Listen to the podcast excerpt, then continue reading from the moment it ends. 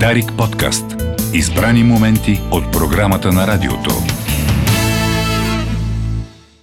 25 юли 2019 година. Александър Виндман е в Situation Room в Белия дом. Една от двете подобни ситуационни стаи, които се намират в западното крило. Онова, което ще се случи е очакван разговор на президента Тръмп с Володомир Зеленски. Александър Виндман е един от членовете на Националния съвет за сигурност на САЩ по това време, а днес е гост в предаването Седмицата на Дарик Радио. Дарик. Мислите ли, господин Виндман, че разширяването на НАТО на изток беше основната причина за инвазията на Русия в Украина? Uh, I think it was a distant uh, secondary reason or a useful excuse. Uh, I think the expansion of NATO is something that uh,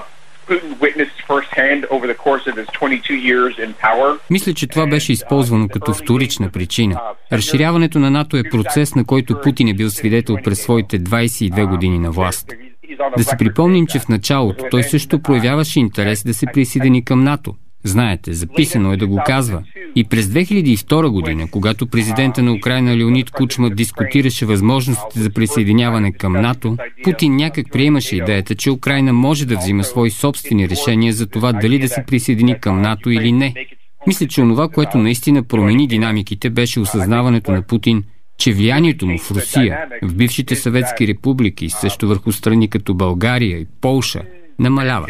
Възоснова на това той започна да използва економически мерки, както и военна сила, за да контролира региона. Така се получи на удобно извинение, което той използва. Онова, което наблюдаваме, е все по-сериозно единство сред членовете на НАТО. Но считате ли, че обещаните санкции и онези, които реално вече са в сила, както и мерките за сигурност, наистина се случват в обещаната им цялост и до каква степен помагат реално на Украина? So, uh, they are, uh, sanctions are intended to have an effect over a longer period of time, and these are mainly, at this point, these are These are punitive sanctions, punishing Russia for its aggression. Подобен тип санкции очевидно имат ефект в един по-продължителен период от време. Това са санкции, които наказват Русия за агресивните й действия. Русия е огромна страна с значителни търговски връзки. Несъмнено има възможност да произвежда стоки за един по-дълъг пемет от време. Санкциите, на които сега сме свидетели, ще имат значение през следващите седмици и месеци. Тогава санкциите наистина ще бъдат болезнени. В същото време, санкциите, които сега бяха наложени, са значителни. Те със сигурност оказват влияние и намаляват ресурсите на Русия да поддържа войната, да осъществява един определен набор основни услуги. Несъмнено оказват влияние върху заплащането на военния персонал на онези, които работят в сферата на сигурността – но няма как подобен тип санкции да имат бърз ефект в рамките на няколко дни. Ще отнеме време. Но вижте, има още какво да се направи, що се касае до санкциите. Например, Европа с неохота приема възможността да наложи сериозни санкции в енергийната търговия. Разбира се, причина за това е, че е зависима от руската енергия. Едно от нещата, които САЩ се опитват да направят, е да предоставят альтернативни енергийни източници – нефт и газ. Европа ще направи трудни избори, вероятно това ще има и ценово изражение, но това е част от решенията за намаляване възможностите на Русия. Само няколко думи за отговорите на САЩ и НАТО преди инвазията. Струва ми се, че, че това е важно. Мислите ли, че тогава беше направено достатъчно? No, they didn't. Um, I think part of this issue is uh, the Russians uh, uh, at times have been successful in um, seeding не. В този период руснаците до някъде бяха успешни в представянето на невярна информация за причините за тази конфронтация. Те се опитваха да представят всичко това като една конфронтация, свързана с евентуално разширяване на НАТО. Но вие много добре знаете, че последния път, когато имаше такова разширяване, то беше преди повече от 15 години – НАТО имаше политика на противодействие. С нарастване позициите на Русия, НАТО увеличаваше своето присъствие, като пример за това са малките тактически групи, батальоните в Балтийските държави. Също така допълнителни, но малки сили в Румъния и България. Също така и в Полша. Но всички те имаха цел да противодействат. Бяха в отговор на руски действия. Вероятно економически санкции и помощ при въоръжаването на Украина можеше да бъде направено, и преди това. Това са неща, които би трябвало да започнат преди инвазията на Русия в Украина, за да предупредят Русия, а не да се чака, когато Русия вече е настъпила в Украина. Има много неща, които могат да бъдат направени и сега. Ето, например, страна като България, като част от НАТО, би могла да прави значително повече, за да подкрепи Украина. България има въоръжени от съветските години, които могат да бъдат предоставени на Украина. В същото време България може да подсили своята защита с западно въоръжение, което е много по-софистицирано.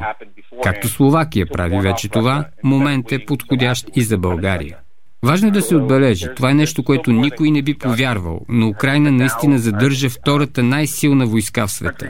Има и възможност Украина наистина да спечели. Какво имам предвид под спечели? Да, много градове ще бъдат разрушени, ще пострадат значително, но Украина ще си тръгне от всичко това като една суверенна, независима държава. Тъй, че мисля, че има голям смисъл страни като България, Румъния и Полша да помогнат на Украина, за да спечели тази битка. За да не се случи така, че Русия да навлезе в Украина и да почука на вратата на НАТО. Извън така наречената no-fly зона, за която вероятно повечето анализатори и специалисти в момента се обединяват около становището, че е по-скоро невъзможно да бъде приложена, какви са другите наистина адекватни и съвременни военни системи, които е важно да бъдат доставени от НАТО в Украина, но за сега това не е направено? Absolutely. Uh, this is one of the things I talk about consistently to U.S. policymakers that I talk about on uh, um, Абсолютно. Това е едно от нещата, които говоря непрекъснато на хората, които взимат тези решения в Штатите. Едно от най-важните неща, което може да бъде направено. Защото, знаете ли, Украина се оказа доста успешна в упражняването на определен контрол в небето. Да кажем така, успя да предотврати въздушната доминация на Русия. Руски самолети се свалят. Едно от нещата, които може да бъде направено, е всъщност предоставянето на С-300 на Украина – България може да направи това, както същото стори Словакия. Това са системи, които в Украина веднага могат да бъдат използвани. България също така има и самолети, които също могат да бъдат трансферирани. Да, това е по-рисковано, но не прекалено. Мисля, че отделихме прекалено много време да мислим дали е рисковано или не. Украина е една суверенна държава и това е осигуряване на въоръжение, с което да се защитава. Българите разбират руския начин на мислене повече от когото и да било други го. Не мисля, че едно подобно действие на България би било причина за разширяване на войната. Имам предвид, ако България като част от НАТО предостави допълнително въоръжение на Украина. Едно от нещата, които съветвам нашето правителство да направи е да трансферира безпилотните системи. Турция продава на Украина дроновете Байрактар. Мисля, че е много важно Съединените щати да предоставят на Украина подобни системи, защото едно от основните предимства на Русия е възможността да бомбардира градовете в Украина. Русия прави това от голямо разстояние. Да, подобен тип действия не са ефективни срещу украинската армия, но те наистина целят унищожаване на градове. И когато въоръжим Украина с безпилотните системи, те могат да унищожават руските ракети. Към момента какви са основанията да вярваме, че е възможно да има двустранен конфликт САЩ-Русия или притесненията на администрацията на Байден са завишени? It's a combination. I mean, uh, certainly uh, it would have made greater sense to provide these systems before the war started. Със сигурност щеше да има много по-голям смисъл да бъдат предоставени тези системи преди стартирането на войната, да бъдат предоставени извън времето на военния конфликт. Тогава рискът щеше да бъде много по-нисък. Сега, разбира се, рискът е по-висок, но в същото време не толкова много.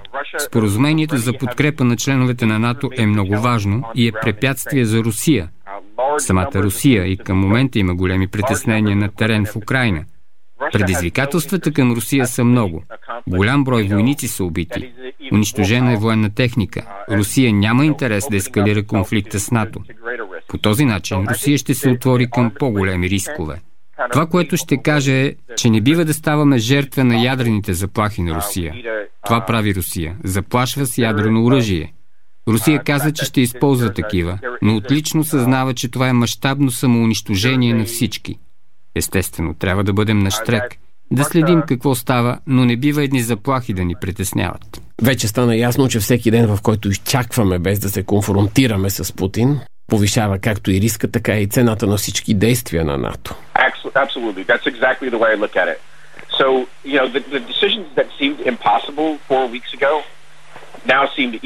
Точно така и аз разглеждам ситуацията. Има толкова решения, които изглеждаха абсолютно невъзможни само преди 4 седмици. Вече не са. Те са факт. Вече са лесни решения. Ние вече доставяме определен тип въоръжение на Украина. Това са все неща, които много внимавахме да не правим преди. Днес това са лесни решения. Само след месец други днешни решения, които мислим, че са трудни, също ще изглеждат лесни. Колкото по-дълго продължава тази война, толкова по-рискована става. Колкото повече Путин бъде изкарван от своята комфортна зона, толкова повече се засилва риска. Ами ако има ерозия на споразумението на НАТО, ако има атака срещу територия на НАТО, ако той направи такъв тест, за да види какъв е отговора, колкото по-дълго продължава тази война, толкова по-опасна става. И за това трябва сега да направим всичко, което е необходимо, за да приключи. А как да приключи? Като въоръжаваме украинците, които се справят много добре. Ефективни са в своята самозащита. Да ги въоръжаваме с онези системи, от които имат нужда, за да унищожат руската войска на терен в Украина и това да принуди Владимир Путин да преговаря. Само тогава това ще приключи. Владимир Путин няма да има възможност да постигне политическите си цели чрез военни действия. До този момент не е съвсем разбрал, че не може да постигне това. Когато армията му бъде разбита, само тогава могат да бъдат проведени преговори, които наистина генерират истински компромиси и ефективни резултати. Ако може да приемем, че Путин не калкулира правилно економическата цена на своята инвазия в Украина, както и не прецени потенциала на своята армия, сега, четири седмици след началото на войната, може ли да очакваме, че вътрешните противоречия в Русия най-сетне ще се засилят? Противоречия, които дори биха свалили режима на Путин.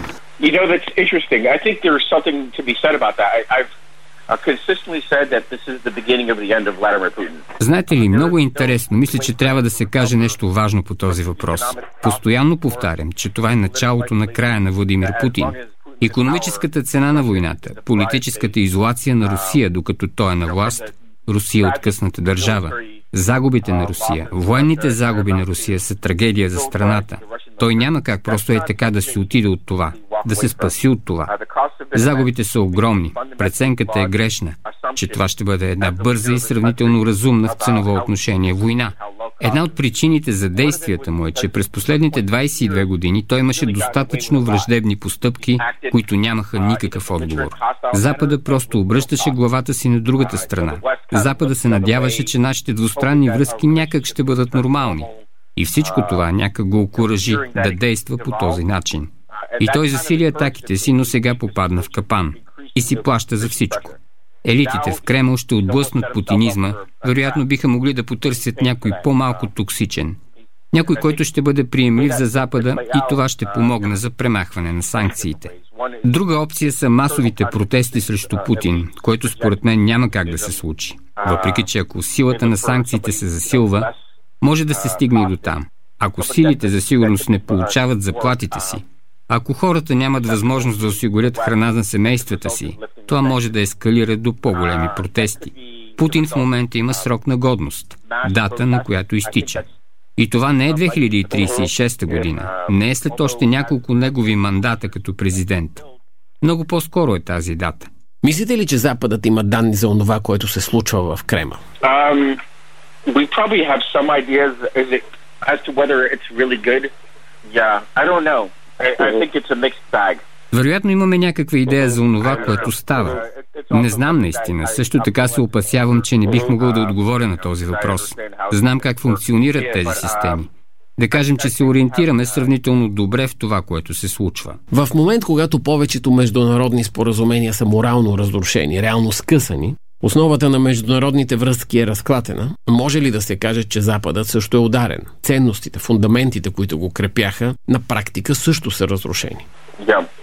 I think that's a part that's certainly playing out in the fact that um, our, both our values and our interests Нашите ценности, нашите интереси какво ни казват? Казват, че трябва да поддържаме, да подкрепяме Украина, но ни казват, че това трябва да става по-силно, по-категорично. Не е въпросът дали Украина да бъде член на НАТО или да не бъде. Въпросът е да бъде спазена договорката на Обединените нации за това как една страна е суверенна, независима И истината е, че ние наистина не спазваме обещанията си. Да, впечатляващо е как има консенсус в подкрепата ни за Украина, но все още отговорът не е толкова силен, какъвто трябва да бъде. Трябва да бъдат направени още смели решения за економически санкции. Също така и смели решения за военна подкрепа. И дори това да не е с военни части заради риска от ядрена ескалация, то с въоръжение. Мисля, че в момента не отговаряме на нашите задължения, на нашите ценности. Но мисля, че в един момент ще се стигне и до това. Русия се отнася варварски с Украина. Русия ще ни принуди да направим по-тежки избори. На три годинки вие напускате Украина, по това време тя е република към Съветския съюз. Напускате с баща си и с баба си. Какво ви разказваха за Украина тогава? Били сте съвсем малък. Sure. So, um, I, it was, yeah, you're right. It was my father, my grandmother, my older brother, and my uh, twin brother. Um, we, we grew up in a home where we spoke Russian to our parents uh-huh. and grand, uh, grandmother. Да, напуснах с баща ми, с баба ми, но също и с по-големия ми брат, както и с моя брат-близнак. Ние израснахме в семейство, в което говорихме руски на родителите си, но помежду си говорихме и на английски.